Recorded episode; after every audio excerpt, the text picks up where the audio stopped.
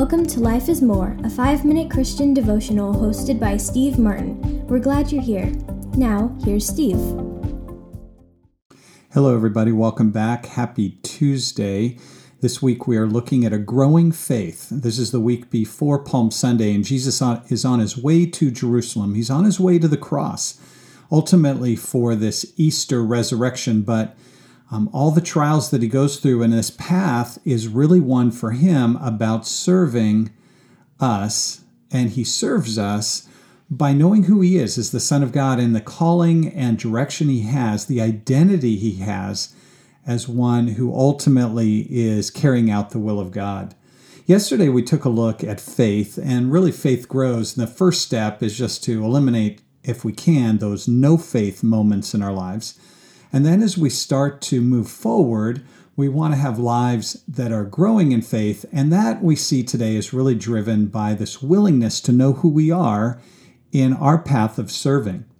Jesus follows up his um, statements that we looked at yesterday from verses 5 and 6 by getting into verse 7 and telling a story about a servant and servants who basically they're doing their work and then you wouldn't expect when they come in done with their work that they're going to just sit at the table and tell the master okay now give me uh, let me eat first. I'm hungry. I did some things for you. Now you do some stuff for me.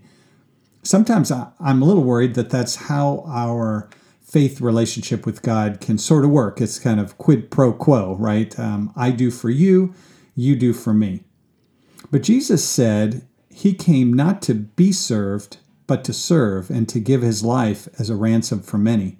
And we're called to be followers in his footsteps. So the faithful servant, the one growing in faith, sees his or her time and efforts and talents as ultimately belonging to God.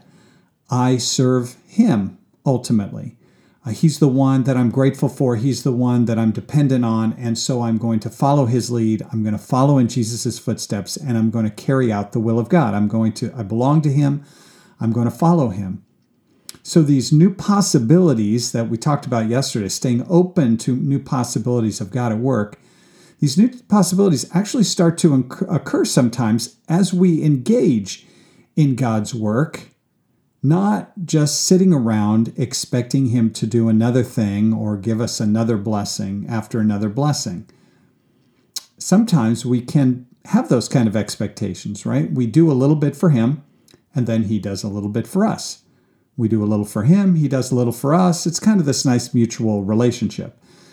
But our faith grows as we start to humble ourselves and trust that if I carry out His will, great things could happen. I need to know that. Sometimes in my prayer life, I don't know about you, but I've seen in, in some prayer requests and prayer lives, it can become almost like a, a wish list for God.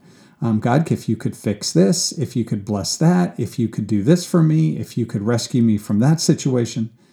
And look, God loves us. He does care about what's going on in our lives. He's going to act in ways he thinks is appropriate in our lives but he also seeks to implement our blessings and other people's blessings through our active response, not a passive waiting, through understanding that he's called us to be his servants. And we need to have that sense of identity. Who are we? How can this best work? Now, for a number of years, tell you a quick story. I was uh, able to coach swimming. And I, I, love coaching swimming. There are a lot of things about it that resonate with me. I love designing the workouts and motivating swimmers through what could be a pretty boring workout and motivating them in swim meets. But when we got to Livermore, I was recruited to coach water polo. Now you might say to yourself, well, they both happen in the water, Steve, so you should be able to do that. I did understand the game. I played it for one year. so I didn't as you can tell. I didn't really fully understand the game, but I really wasn't good at it. There's a lot of cheating, for example, that goes on in water polo, and I'm not very good at coaching to cheating. I wasn't good at it. Um, and we need to learn these things about ourselves. Sometimes we want to, to be confident in ourselves and just do things and reach out there and believe we could do anything. But in reality, we have more success when sometimes even in our failures, when in those failures we realize, you know what, I'm not good at everything. I bet if I just stick with this that I'm good at, I could really see some great things happen. And I want to suggest that kind of thing when it comes to God. Sometimes I think in our faith relationship, we want to stretch ourselves, but we stretch ourselves to do the things we think would be good, we think would be cool. And sometimes it turns out that we're not that good at it. And maybe where we need to get back to develop our faith is just stay in our lane, so to speak, and just do the things God's asked us to do. See ourselves as servants, humbly responsive to the things that He opens up. And in understanding that identity as a servant, then God will provide these opportunities that can really change our lives. Growing faith is often generated by that simple identity, a focused and simple identity. We are like Jesus. We have come to serve, not to be served. And so our faith grows as we actively step out and just look for and do the things God is calling us to do. Let's pray.